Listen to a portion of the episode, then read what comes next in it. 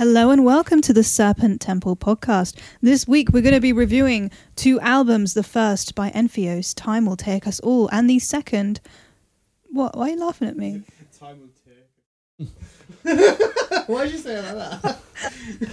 This Mancunian. Time will take us all pet. I didn't, I didn't realize I did that. I didn't catch it. I've been listening to loads of Brian Cox, and he's from he's from up north. So I've been listening to to him talk about physics all day. So probably I've, I've low key become. Time will take us all. Yeah, Yeah, that's what I said. sure. Oh my god. All right. Do you want me to do it again or should we just keep going?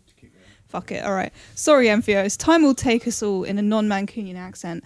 And the second album is by Bloodrust at Glory's End. But before we go on to that, we have some cool, exciting Serpent Temple adventures to share with you.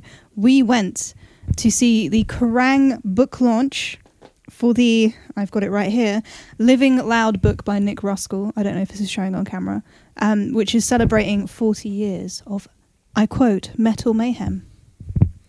Forty years. That's that's that's kind of wild, isn't it? It's actually 42 Is it? because of the COVID. I think it's 42. But it was a really cool event. Um, oh no, I'm doing, I, I just heard it too. I said it, I said event in the northern accent. Happening. Oh god, I'm becoming Brian Cox. Oh, it's just it's. I'm, I'm not going to out him on here, but it's like remember with um the certain person at work who randomly has a Birmingham accent now. Maybe the same thing's happening to you with the Mancunian it was accent. a Middle Eastern people taking on Birmingham Yeah. accents. This is so weird. I, I'm gonna I'm gonna end the podcast like a completely different person. Um, but anyway, we went to the we went to the launch party. Me, Floyd, and Shem. Um, and then we also went to like a Q&A panel, just me and Shem on Wednesday. The launch party was so sick. It was at the Social in London, um, which is actually a venue that we realised that Shem had played with his sister and his old band.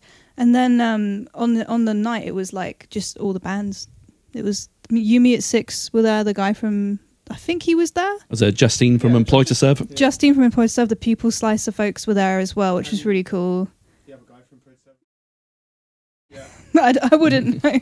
Oh yeah, the really tall guy that I nearly went up to thinking he was a guy from a, a festival. That I, I'm, I'm glad I didn't because that would have been awkward.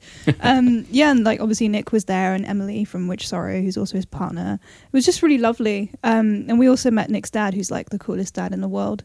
He's legit like one of our favorite dads we've ever met. I have to say, it's they've done an absolutely fantastic job with the book. I was reading Yes. a couple of excerpts, and it's just like I can't wait to have a proper read myself. Yeah, it's it's really nice. It's got like loads of, it's got like loads of um, bits from features. It's got it's got loads of interviews. Lars Ulrich from Metallica, in case you weren't aware what band he's in, did the um, the intro, and then you, they've got this cool thing for like loads of different decades where they've got the top albums for each year that they've ranked, which is really interesting. There's some that like you totally agree with, and others that you don't. Um, and then yeah, there's like loads of really amazing pictures. Some of which I you're scrolling through, and some of which I was like, oh, that used to be on my wall when I was a teenager. you know, I recognized bits of it from growing up, which is such a trip to be looking at that because yeah, I didn't. It was it was interesting to meet other people who realized it was like who were talking about how it was formative for them because it was certainly formative for me. And I think you know we're from that generation that's still kind of um, benefited and developed our musical tastes based on you know like the actual physical press. Whereas like now, like you know, take from when we were interviewing Cam for example, he was talking about how he discovered all this shit through like YouTube recommendations, and I'm just like, man, I used to like just like read magazines and see which albums were coming out, you know. And it was um, funny enough um, when you were talking about how they're doing like the best albums of the decade. I remember when Metal Hammer done like the top 100 heaviest albums of all time. Oh. And 99 was Acacia Strain, uh, 3750, and I'd never heard of them before. And that actually, so it was actually Metal Hammer that got me into Acacia Strain. No I way. checked them out and I was just like, oh, this is actually pretty fucking heavy. The funny thing for me was that and we only I only realized it so I've always known and I've always told the story that I got into metal when Kerrang wrote a review of Antichrist by Akercocke when it came out.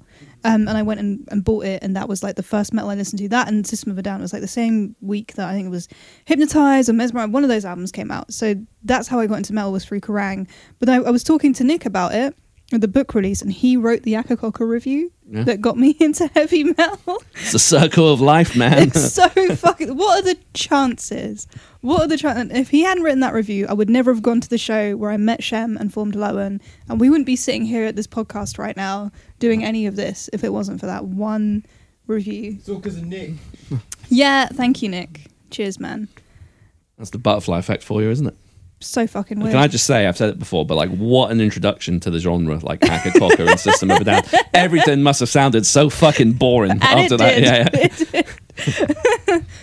Like I worked up from like Nirvana. At least like I had like such a gradual like easing into it that it was just, but nah, just straight in with Akercocke. I remember the first the first issue of Kerrang that I read. I, I can't remember who was on the cover, but I saw a review for Prowler in the Yard by Pig Destroyer, and that Oh. fucking cover was so scary. I was just Yeah. like, "What on earth is this?" Changed everything, man. I was just, just like, yeah, I got straight into that. It was awesome. Yeah, oh, I can't remember how I discovered Pig Destroyer. You know, it was probably because I was mad into Relapse Records in the early 2000s. And I think I saw, like, I would, like, when I was looking through CDs, mainly in Tower Records, which was, which was then taken over by Virgin, which is now, I don't even know what the fuck's there at the moment, but it was a closed store for a while. But that was one of the best CD stores in London, albeit very expensive. Um, and yes, I used to literally just go and check what labels the bands were on, and then so if I saw like Relapse, then and because I think that's how I got into Death as well, because like Death, nice. all their albums got reissued on Relapse. yeah, yeah. So I just I just took that as like the sign, like the stamp of approval for any album. Yeah, and I saw Prowl in the Yard, and I was thinking, yes, I saw the album cover, and I was just like, oh, this looks fucking a bit uh, a bit insane. it's so wild. When when we went to the there was like a kind of panel affair at um, Rough Trade Records East on Wednesday. It was the first time I've been to East London in like 10, 15 years. It was interesting. Um, it was kind of cool actually because it was like it was just the uh, iftar was starting, so people were ending their fast for Ramadan, and it was kind of beautiful. I liked that. Um, and then like yeah, we walked into Rough Trade East and like you could still I think you could still buy records, but they were playing music and it was like closed and you got a book when you walked in as well, which was really lovely. Um, and then there was like a this kind of panel, so was an audience, and Nick was the first thing he did. He talked to Simon. Is it Simon Neil from Biffy Clyro, which was crazy because I used to have from Kerrang a poster of Simon Neil when they did the puzzle artwork, and he's like covered in the puzzle drawings and him with like all the equations drawn on him. I used to be obsessed with Biffy Clyro like very early on. For like a, they're a really good band, honestly, because they have really interesting vocal lines, and that really influenced me much later on. Um, it was like a foundational influence for me, so it was wild to see him there. They're a Scottish band, right? Yeah, Yeah, Okay. yeah, yeah.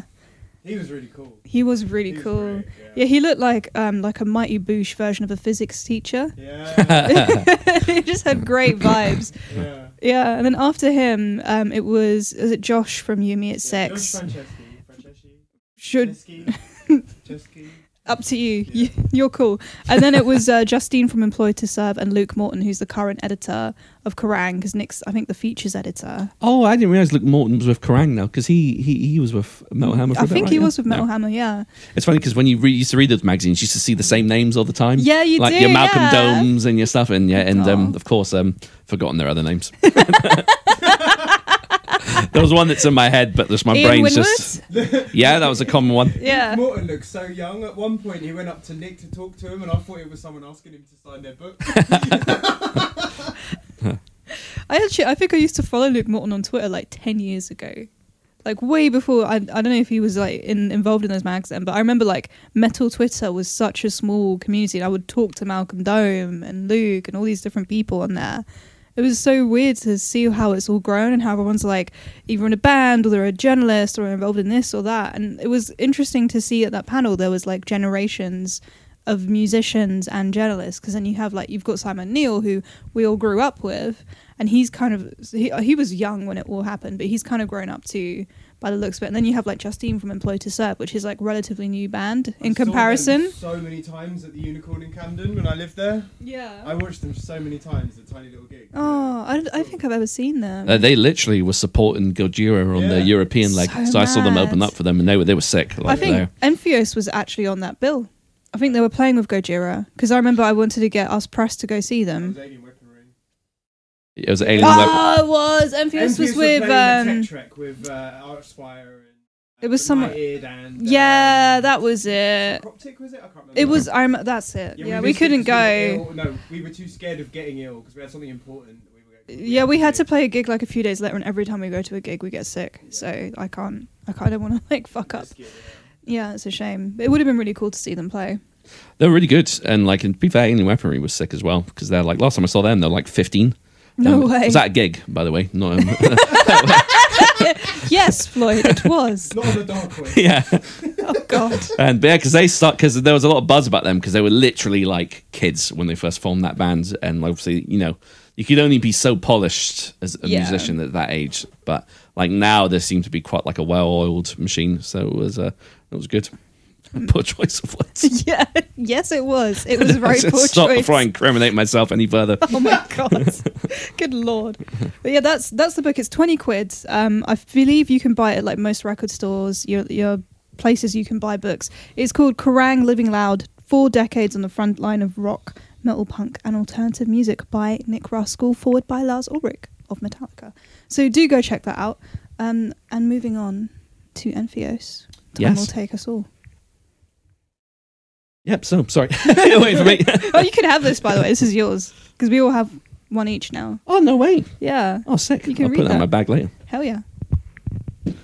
As well as that food your mum made earlier. It's a very blue Peter moment. But yeah, no, it's uh, Entheos. Yeah, do you know what? I have I had very little prior knowledge of this band. I think I remember seeing them being interviewed by Metal Injection a few times because I don't know if you ever watched any Metal Injections a series they did, which was called Ask the Artist, where they asked them like questions, and I just to love those videos. So it was just perfect, Aw. like like viewing fodder where you're having like a quick snack or something.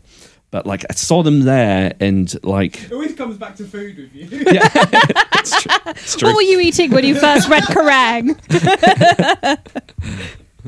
Right, it was um yeah, so do you know this is the first time I'd ever listened to them. Well, Shem played a track from this album in the car, which I believe was the first track on the album, and I was like, "This is sick. This sounds like a Tech Death Meshuggah," and I think good. that's probably like maybe the best way I could sum it up in layman's terms.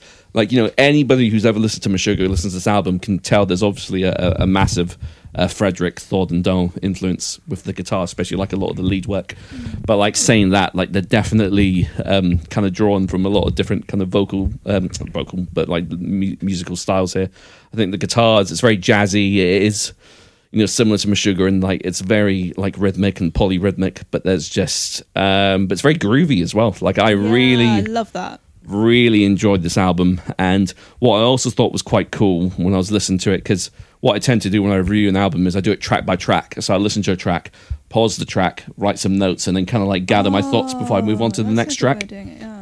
So the second time I listened through to it, it was just like a full listen through, and I realized that the album actually like flows Yeah, straight through, so it's like yeah. one cohesive. And I was like, "That's fucking sick." And then like I didn't really pick up on that first time I listened to it. So It's like a musician's band. yeah, Uh, Yeah. It's really, there's some. s- I love this. Yeah, they're so sick. So I'll give a little bit of background information for those who are not well versed with the band's history. So they are from Santa Cruz, California. So we've covered quite a lot of California bands in our time here.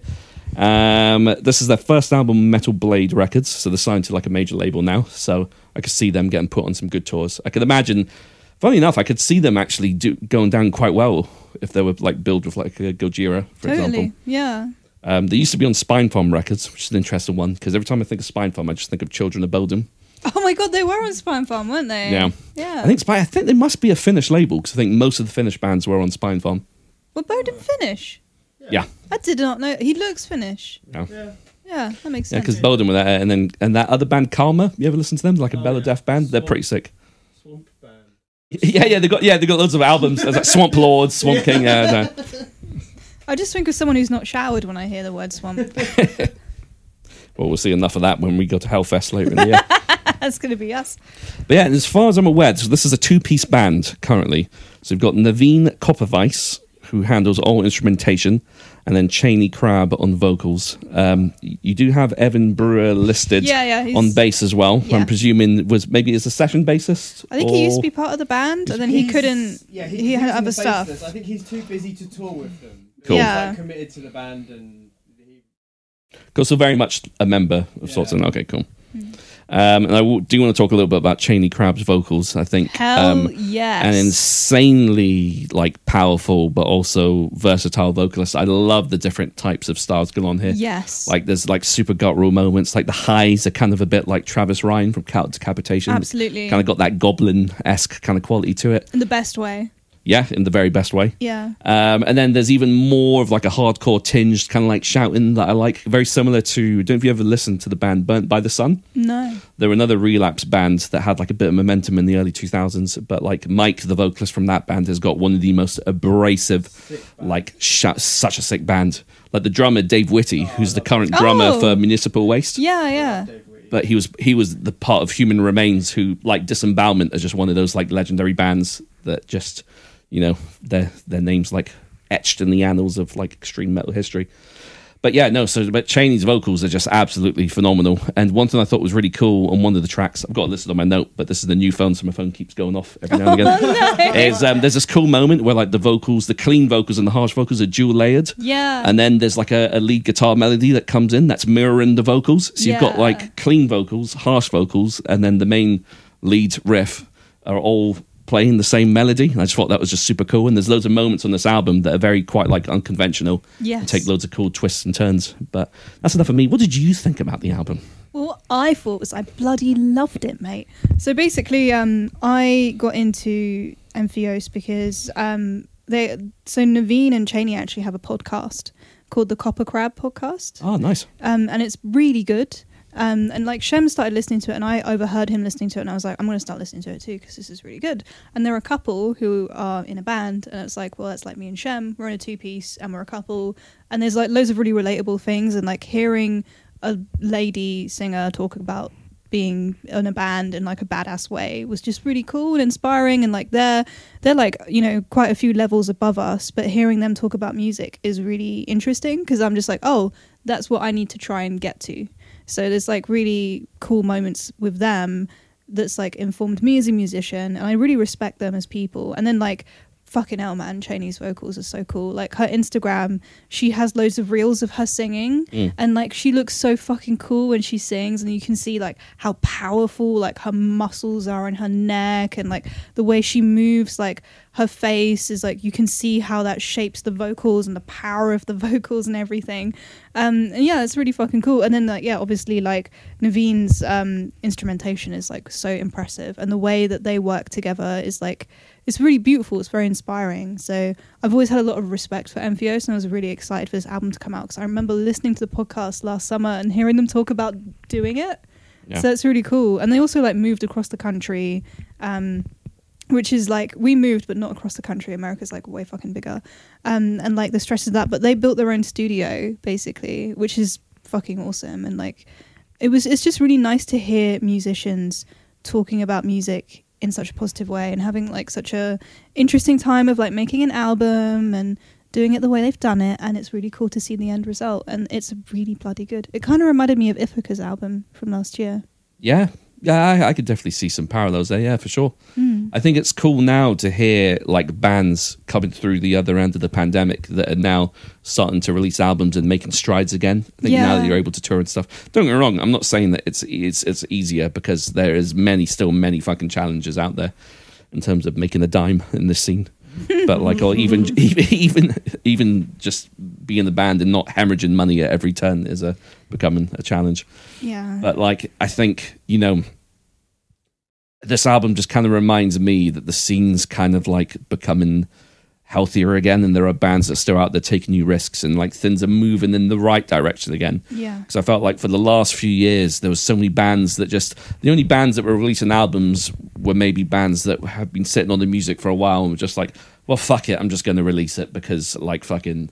We've got the music here, you know. We can't do anything with it, but we, you know, there was not that saying there wasn't any passion behind the music, but like it was hard to get hyped about albums when you know that you know that you're not going to be able to see see them on tour, and there's just not much, you know, press about any of the albums because everything was just so uncertain.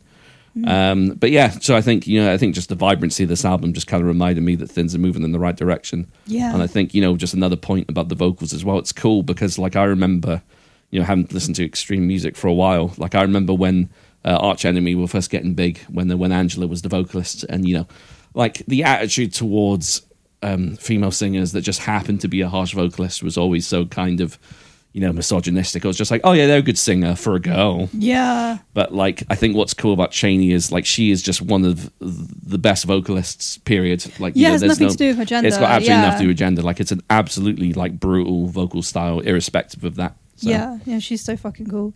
And like, yeah, the instrument musically, it all comes together really beautifully. You know.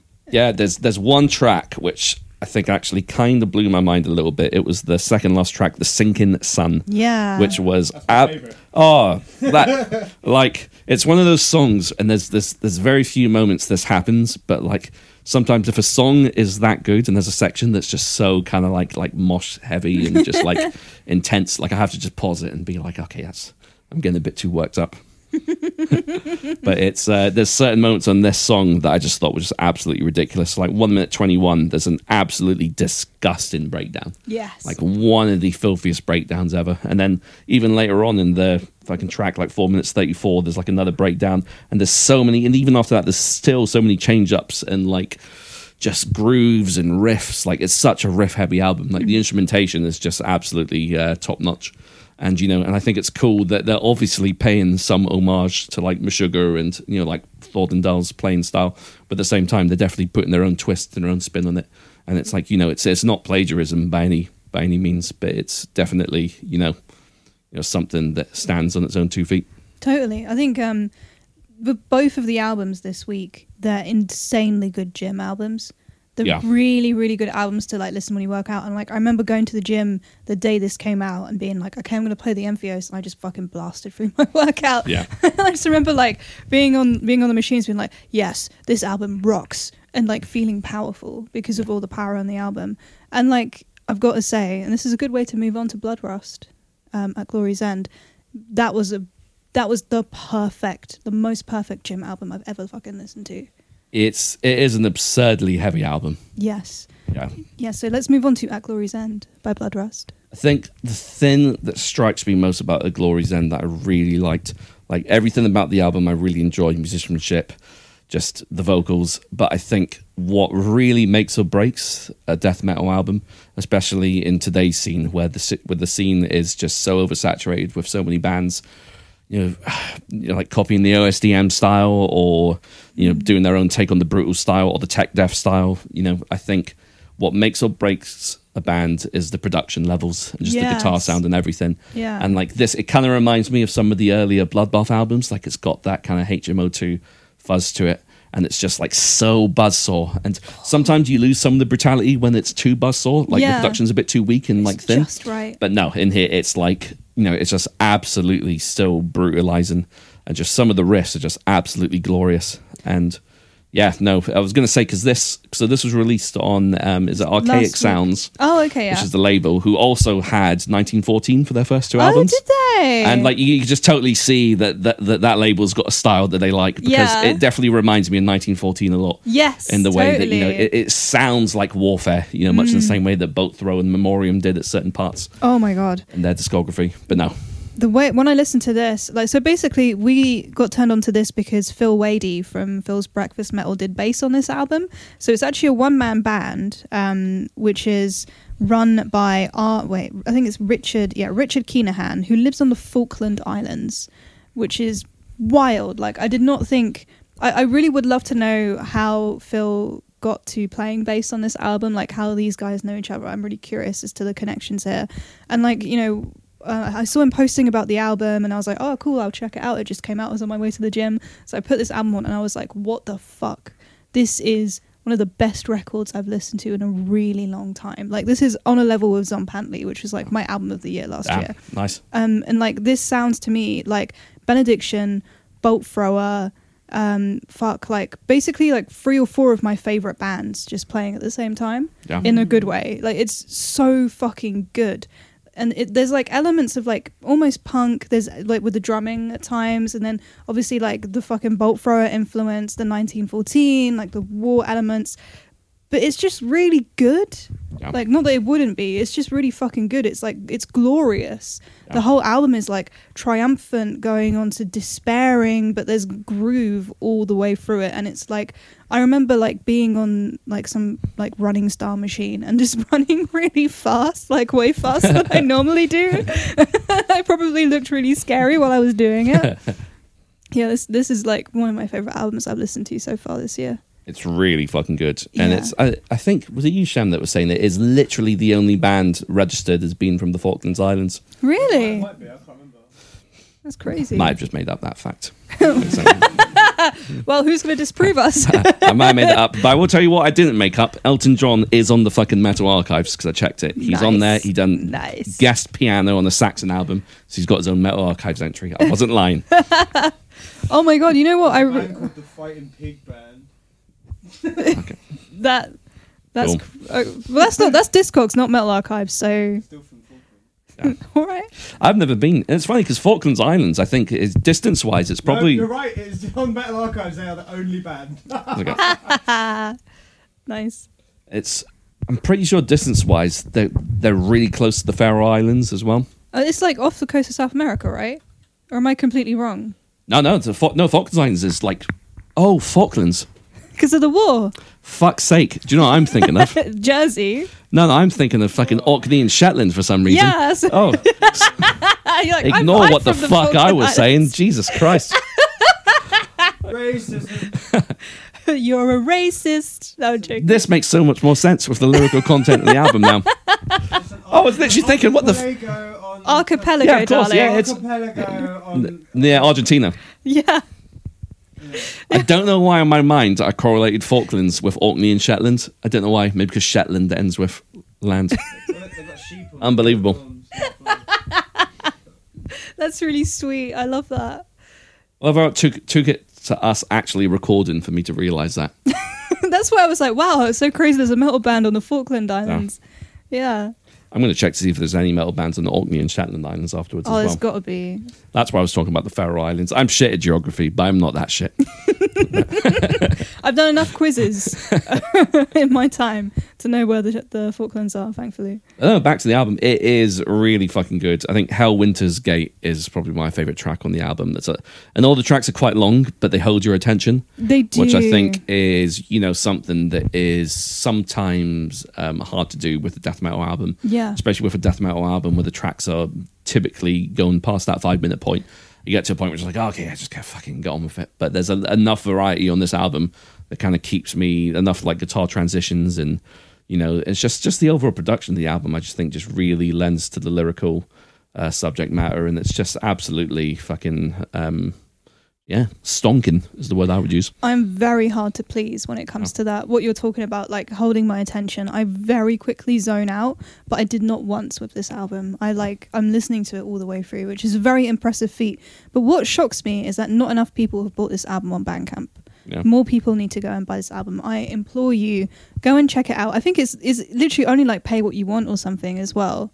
Yeah. Seven pounds. It's seven pounds, Something seven quid. Nice. Yeah, we just bought it, so you yeah, I should think it it's it's it's kind of like one of the downfalls of um, releasing music in this era, though, isn't it? I think Yeah. it's so easy to get just lost in the wave of new music, especially when you, you're releasing it digitally. Because I think a lot of bands just can't afford to do like you know the CD presses and vinyl presses and stuff. I Yeah. mean, and even when we look at the Metal Archives episode, like a band like Lost Abbey, for example. Oh my god, I would honestly I've been trying to find members of I've been googling all of the members that are on the Metal Archives and I cannot find a single one of them.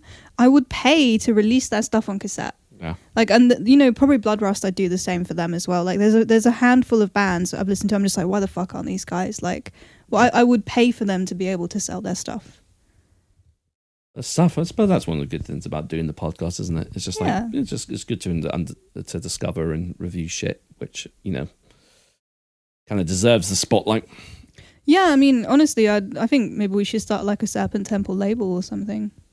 Could do. Yeah. Temple Records. Can I be the Brian Slagel of the?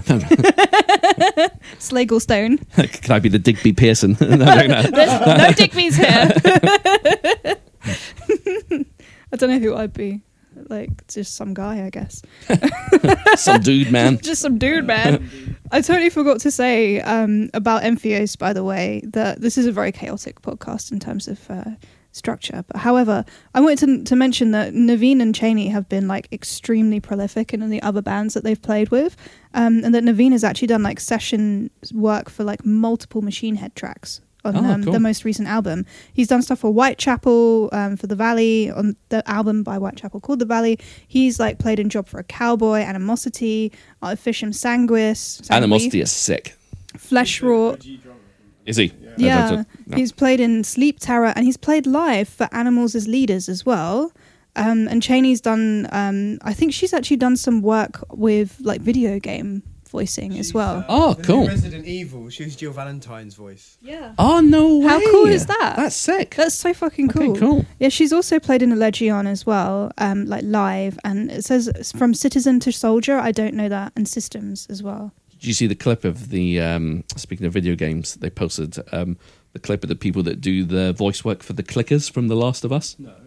and it's just like they're making like all the noises, and it's, it's kind of cool. Yeah. There's like um an Instagram for this. There's this um special, what is it? Agency, I guess, that take metal musicians like vocalists and supply them for video game companies. I would love to do that. Yeah, honestly, yeah, Yeah. Monster Factory. I would. I'd be so down for that. You basically submit a voice reel. I need to record a voice reel Because you know that. Mike Patton did all the um, noises for you know that film um, I Am Legend with Will Smith. No, did Yeah, he do that? He did all the, well, the like the weird zombie They're vampire fucking things. terrifying. He done all the voice work for all those things. He did, there was a video game where he did the voice. There was, wasn't there? Yeah, I can't remember what video game Well, it you was. You know, he holds the world record for having the largest range for any vocalist ever. Does not surprise me. He's I mean, incredible. he's probably the most talented vocalist of all time. I think he's got like an eight octave range or something Yeah. stupid like that. Yeah, this is well. I don't know if the podcast can see. They certainly can't hear it, but the website is very cool, and they've got like videos of people doing the voices for different monsters on um, video games. There's a great clip. c- Can't remember the guy's name who done the voice of Predator and Optimus Prime. It's Is the same it? person. That's so cool. and the Predator voice he does is so cool. The way he does it, it's like like like a slam band. The way he gurgles, it's so sick. I cannot hear Optimus Prime or look at Transformers because of working in Hamleys in the past. Oh, that. it's like an giant- Optimus Prime, and he's like Autobots, Roll assemble, out. and like you, I heard it like fifty times a day, many Yeah. days. So I, I just cannot ever get into Transformers now. That's fair. Yeah, it is. Yeah. Well, I think that's probably a good place to leave it as two brilliant albums. Unless you I have any think so. final I was just going to say one more thing. 'cause You mentioned that um, the members of Entheos are quite prolific. It's worth, also worth mentioning that Ol Drake from Evile does do a guest spot on the seventh track of the Bloodrust album. No. Yeah. What the fuck? So yes, he's got quite a good. I that's quite a good feature. that. Yeah. Do you know, I, I, I've never listened to Evile, but I've seen them live a few times, and I always w- was impressed by them. I have a weird story with Evile. Um, not that weird, but this is not as weird as when I say it's a weird story. Uh, like many, many years ago, well over, I think I was like 16 or maybe 17, so well over a decade ago, I was at Hell, Hell, not Hellfest, Hammerfest. Hammerfest. Hammerfest um, in like Prestatyn in Wales, and it was held in like this old um, like holiday encampment thing. You know, there's really depressing like yeah, it was literally at Butlins. It was Yeah. at Butlins, um, and like after the shows, I was wandering around with a pan of frozen uh, oven chips, like a saucepan of frozen oven chips, and we wandered. We would you just wander around into the flats, and people would like invite you in. They'd be having like weird little flat parties, and there was one, and like one of the members from Evile, I don't think it was Ol Drake, um, he was in there. And he was in there with his wife, and there was like a bunch of people, and we just like sat there and ate loads of like cold oven chips out of a saucepan and talked about great frog jewelry. Nice. yeah, Frank Mullen on Monster Factory. Oh no way! Yeah. that's so cool. Oh, that's jokes. They followed me back on Instagram. I should probably send them a voice reel. So if I play a game, they hear like a thick, like guttural New York accent. I know it's uh, I know it's Frank Mullen. What are you doing here? I'm walking here. I'm walking here. That's so cool. Bless him. I would. I'd pay good money to watch Suffocation with Frank Mullen. I never got the opportunity. I think they're still with the guy from Disgorge, the Californian Disgorge. I think, but um, yeah. Oh, they're playing um, Incineration, Oh, which is coming up. I'll be going to Incineration. I d- when it's like 10th of May, is it? Yeah, so that's got Enslaved, about um, Rotting Christ, Uh, It's Suffocation. good. Oh yeah, Witch Witch Sorrow Sorrow playing, playing. Yeah. hell yeah. Shout out Witchsorrow. I mean, it's on my doorstep, so I'll be going. Yeah, it'll be very easy for you. Yeah, it's true. Well, I think we should probably leave it at that for real. I real. think so. I think so. Yes. All right. Thank you so much for listening. Tell us what you think. And um, are you going to buy the Kerrang book? Are you going to listen to any of his albums? If you do, tell us if you liked them or not. And feel free to write in with any questions, advice, statements of fact or reason um, to our email, which is in the description to the video slash podcast. And thank you so much for listening. Please do subscribe, throw us a like. We would appreciate it. Goodbye. Till next time.